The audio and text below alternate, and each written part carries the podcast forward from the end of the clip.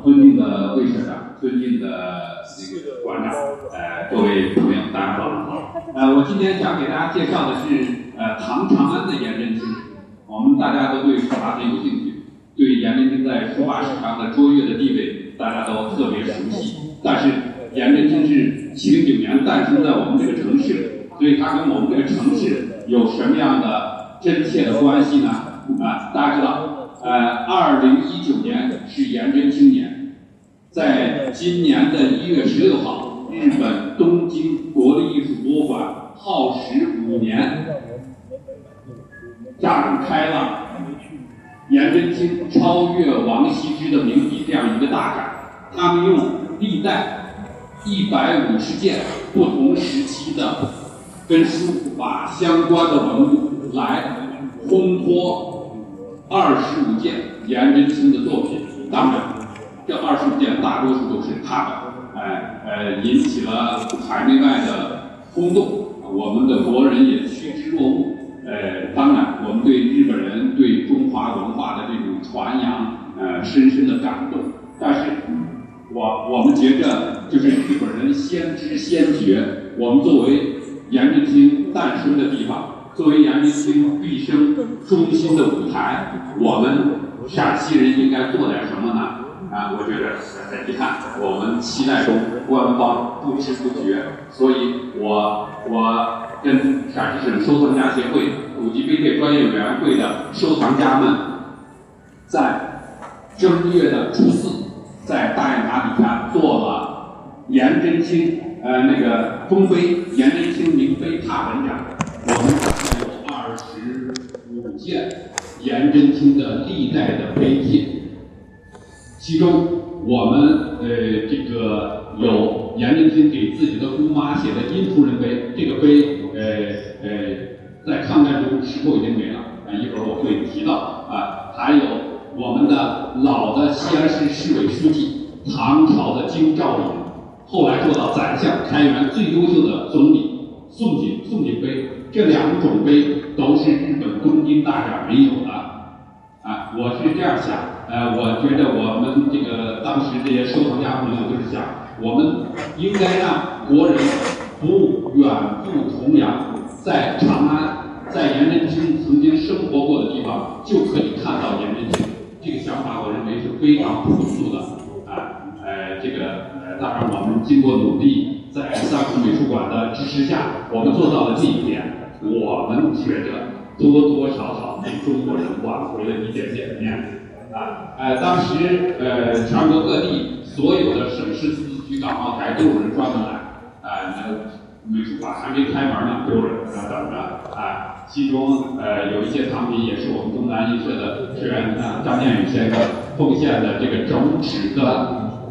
呃，正作位帖，民国汉啊，今天我还带来了这一次展览的一个藏品，是一个清拓的啊颜真卿的。正作位帖啊，这个我先给大家呃先简单说一句啊，大家知道一九二二年在西安的社会路出土了颜真卿的颜秦礼碑，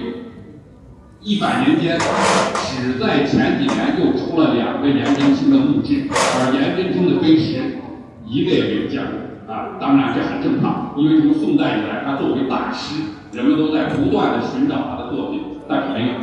这个是最新出土的颜真卿的《西亭记》，在湖州，当时他在湖州刺史任，啊，呃，就是这个太湖边的那个地方做刺史，啊，《西亭记》啊，这个非常珍贵。后来这个这个为大收藏家这个林霄先生收得，后来他是浙大校友，后来他捐献给浙大的博物馆了，啊，这个本在陕西肯定只有这一张。啊，也是第一次来到陕西。啊，这个是呃，这个是颜真卿的颜家庙，颜氏家庙。啊，呃，我这个我给大家的介绍呢，大概分这几部分。第一，介绍一下去年的颜真卿的一点活动；第二呢，我介绍一点呃颜真卿呃早年的行迹和他的作品；呃，第三部分呢，介绍一些。颜真卿晚年的作品，然后我再要介绍一下学者是怎么样一步一步推进锁定没有纪年的颜真卿的作品的。然后，呃，再一个下来，我要给大家介绍一下，就是呃，大家都是怀疑到底是先写到纸上还是先写到碑上，然后刻碑的。古代是怎么刻碑的啊？另外，颜真卿作为一代的大师和重臣，他跟当时的书法家有什么样的关系啊？我主要是介绍这部分。啊，这个就是呃，在今年九九月份吧，九十月份，浙江大学博物馆展出了横空出世的西平记啊，我们的颜真卿在湖州刺史任上的时候的呃这个呃作品。呃，当年颜真卿，颜真卿作为一个大的呃文化巨匠，作为一个封疆大吏，实际上他就在湖州的短暂期间，他都写了三十多个碑，但是一个都没有留下。这个过去在清朝人记录的颜真卿集里头有记载，没见过东西，从来没有见过。啊，这个就是我现在呃右手边的这个。啊，颜真卿当年呃出生在什么地方呢？我们现在大家现在在的位置是，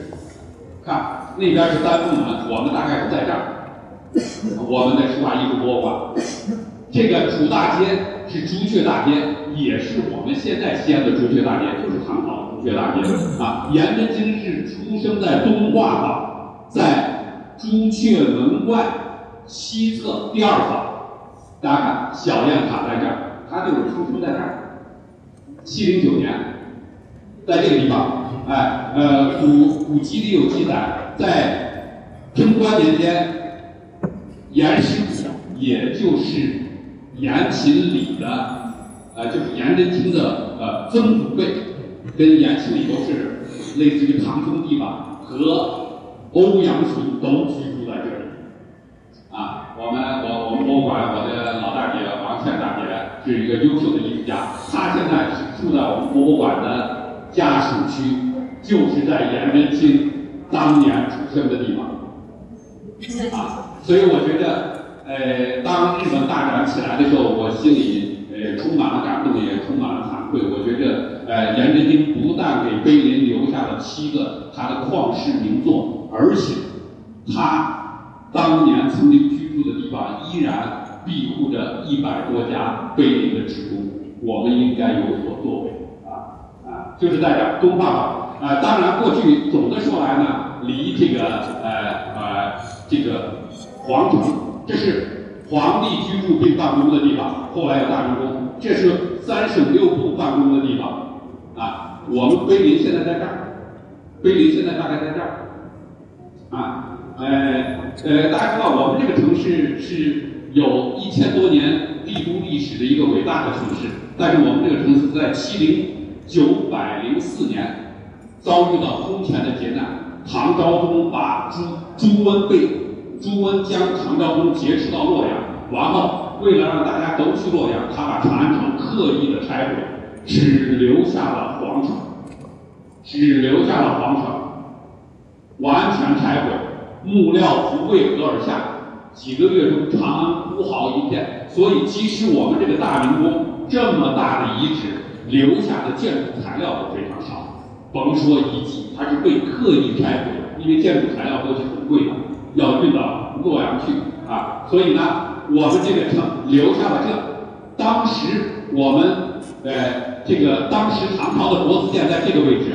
在这个位置，唐朝的国子监就是有开成诗经。石台孝经、孔子庙堂碑那个地方，啊，因为这个时候已经在城外了，大家看到，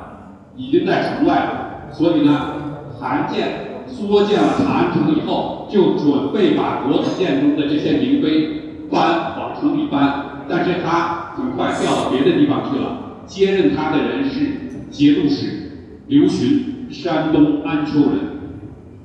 然后他对这个文化工程不多重视。当时呢，他手下有一个隐喻，就特别焦虑，他就给这个刘询说：“说这个司令员，您您看，过去韩省长在的时候，已经把这个碑石搬了一一点点了，现在也没人管了，是吧？您该把它搬到城里嘛。”咱们现在城就是这么小了嘛，啊，搬到城里，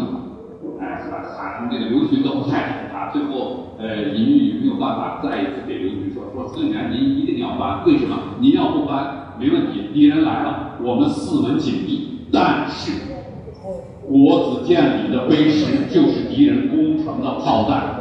当时攻城最厉害的是抛石机，抛石机你得有石可抛啊，城底下的那些碑石，那石头好的很，一砸碎就是炮弹啊。刘询说：“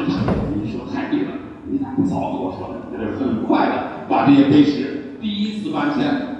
搬迁到唐代尚书省的西域，就是现在咱们鼓楼北这个地方啊。完后，在一零八七年的时候，由吕大中主持把这个碑石在。第二次搬迁，搬迁到城市的西南部，这个地方我们现在还没有找到，但是这个方位是没有问题的。吕大中，蓝田四吕，大家知道，北宋最耀眼的人物链，啊，他们过去都是张载的学生，大家滕徐，张滕徐为天地立心，为生民立命，为往圣继绝学，为万世开太平，这种张载的思想，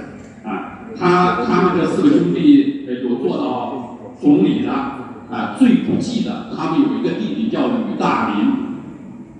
写过一本书叫《考古图》，我们这个专业叫考古，就是因为他弟弟写过这本书啊。遗憾的是前几年在蓝田他的这个祖营被盗墓贼盗了，而这个盗墓贼其中有一个就是蓝吕氏的后人，勾结了河南的盗墓贼，挖了自己的祖坟。啊，真的是我觉得不可以想象，啊，也不可以饶恕。那那些文物后来考古院又进行了专题的发掘，很多的东西现在在历史博物馆的二层。啊，就说颜真卿是出生在这个东画坊，呃，他呃当年早年这个谁，呃呃欧阳询也住在这儿，大家看看旁边这儿，李思训宅，大家知道李思训，唐朝的宗室。著名的大画家，青绿山水的祖师爷。你像咱们，呃，安禄山住哪？安禄山住咱们建筑科技大学图书馆呢。啊，就是我们走的。你像咱们那个原来的老邮电学院，那是屈突通居住的地方。屈突通，屈突海，大肚子天王始达大海，是吧？那就就我们这个城市到处都是历史。啊。啊，颜真卿七零九年诞生以后，他在二十六岁的时候就做到了进士，这是非常非常牛的。过去说唐朝三十老明经，五十少进士，五十岁能考上进士都算年轻的进士。大家知道，在唐朝以后，哎，将近一千年的时候，范进多次。复读，结果中了举人，范进精神错乱。举人跟进士不是一个级别，完全不是一个级别。所以颜真卿的学习特别好啊。他从啊正九品开始干，干到三十岁的时候，他妈妈去世了，殷夫人。殷家，殷家是唐初的一个书法的世家，文化的世家。他们家跟颜真卿家历代是通婚的。啊，你比如说殷仲荣，大家知道那个昭陵六郡，原来据说顶上有隶书的殷仲荣的题字，啊啊，那个《颜氏家庙碑》上，呃，颜真卿记载他爸爸说：“家贫无纸笔，与兄以木石画，就是说用用用这个就是棍棍在土地上写字练书法。”啊，这是殷仲荣家很牛。他过去母亲去世了，你要在家守丧的，就要辞掉官。所以他到三十三岁以后，他写了《亡灵墓志》。大家看，他史前是前秘书省著作局教书了。后来呃到了呃殿呃这个后来他在呃做到殿中司御史，在这个从七品上的时候，就是副处级干部啊。当然，当时的那个干部要比今天少得多得多啊！但是，总之你要靠到今天，他就是副处级干部，他给唐朝的名将，也是卓越的政治家，也是他的老上级郭虚吉写了碑和墓志，而郭虚己的墓志在碑已经没了。郭虚己的墓志前些年在呃河南出土了，后来他做到从六品上的五部员外郎，就是国家国防部的副局级干部啊。这时候他写了大家都知道的多宝塔感应碑啊啊，就是早年他还是一步一个脚印儿，其实升的不算快啊。这个就是他呃这个呃四十三十三岁写的王林墓志。王林是呃这个呃唐朝的封疆大吏，也是著名的文人徐桥的太太，徐桥的太太啊。他在年龄特别大的时候，他大概应该有六十多了啊，六十多了。他的老婆，他的老婆王林去世了，他给老婆写了墓志，呃，写的很感人的。他请了三十三岁的他的一个远房的弟颜真卿，那才三十三啊，写了书单了这个墓志啊。当然，这个墓志，呃，这个零三年在呃洛阳出土了。啊。据说这个徐朝是特别有眼光的一个人啊，这个殿中试一试啊，这是这个呃，现在我们可以看到的颜真卿最早的作品啊，四十一岁郭虚己墓志啊，郭虚己呃就是当时颜真卿很多都是给自己的呃老领导同僚。好友写的东西写的特别多，呃，这也反映了他跟当时的呃这些大家相处的特别好。所以我认为一个优秀的人有两个品质，一个是敬业啊，一个是乐群，是吧？敬业你才能把工作做好，你乐群你得还是要跟大家都搞好关系的。我觉得严真卿这一点做的特别好。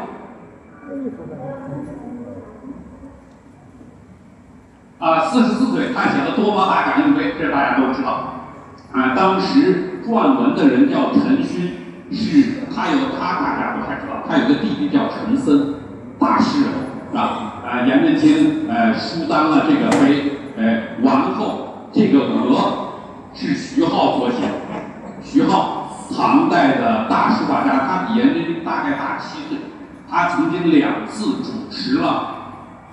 对。玄宗、肃宗朝内府收藏法书的鉴定啊，他的最有名的作品就是悟空和尚碑。大家知道，我们佛教有八个宗派，六个的祖庭在长安，其中我们的大兴善寺是悟空创立的。悟空是密宗的开山祖，密宗的开山祖。当年这个习总习总书记领着印度。总理莫迪来到西安，他去了两个地方，一个是大兴善寺，为啥？悟空是印度人，啊，我们都知道这个，呃，我们都知道这个，呃，唐三藏，我们都读《西游记》是吧？实际上，三藏是印度阿育王时期对这个佛国家典籍的分类，它分为经、律、论，经佛经，律戒律，论佛教哲学。如果谁很牛气。啊，对这个事儿极精通，而且德高望重，都有可能成为三藏。悟空就是悟空就是三藏啊！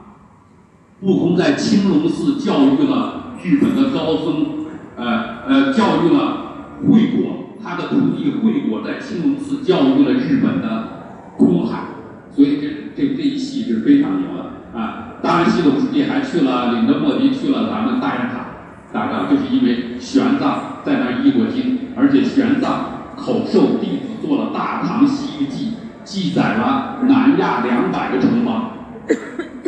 是七世纪以前印度最最重要的文献。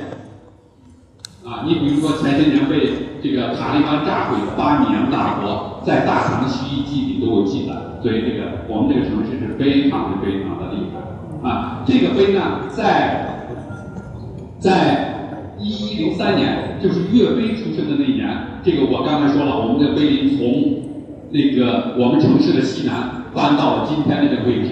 一一零三年，岳飞出生那年，在那年搬来的时候，碑林已经具备了收藏前代文物、并且陈列前代文物，这样现代博物馆最重要的职能。所以我们碑林是中国现存最早的博物馆，而多宝塔感应碑就是当时就挪来的碑林最早的藏品，而且这个碑以及旁边同时挪来的严石家庙碑、这个玄秘塔碑等等，保存的极为完好。第一。唐代名碑中艺术水准最高的，第二，唐代名碑中几乎是保存最好的。为什么？这些碑在九百一十六年前就在房子里了，碑石最害怕是雨淋日晒，所以同时期的碑有时候在野外几乎一个字都看不清，多得很。所以碑林不不但庇护了呃这个中国呃碑石时代最核心的一部分碑石。而且它让他们的保存品相在同时期碑石中都是最好的，所以碑林是极有价值的。中国的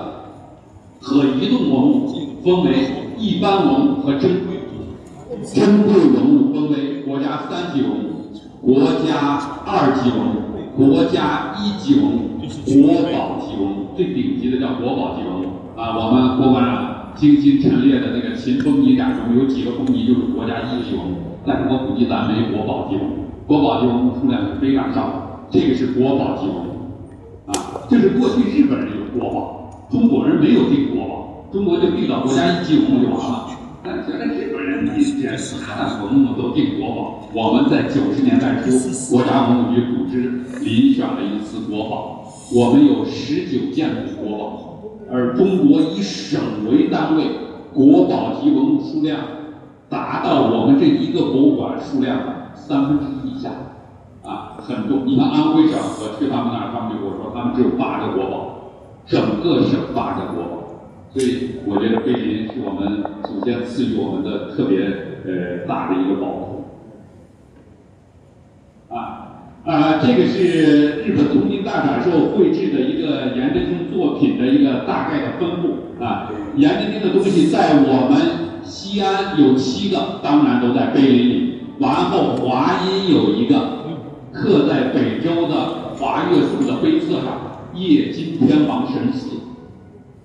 啊，然后大家看，河南，河南鲜于离堆记，啊啊，这个四川鲜于离堆记，河南这个元杰碑，啊啊，商丘，河南商丘八关斋会报德记。颜真卿在德州留下的东方朔画赞，在湖南务溪碑林留下的大唐中兴颂啊，这个是他在这儿提过一个匾吧，逍遥楼三个字，在广西啊，他也就留下这一点点，所以碑林几乎是这一半，而遗留数量的一半，而且是最好的一半，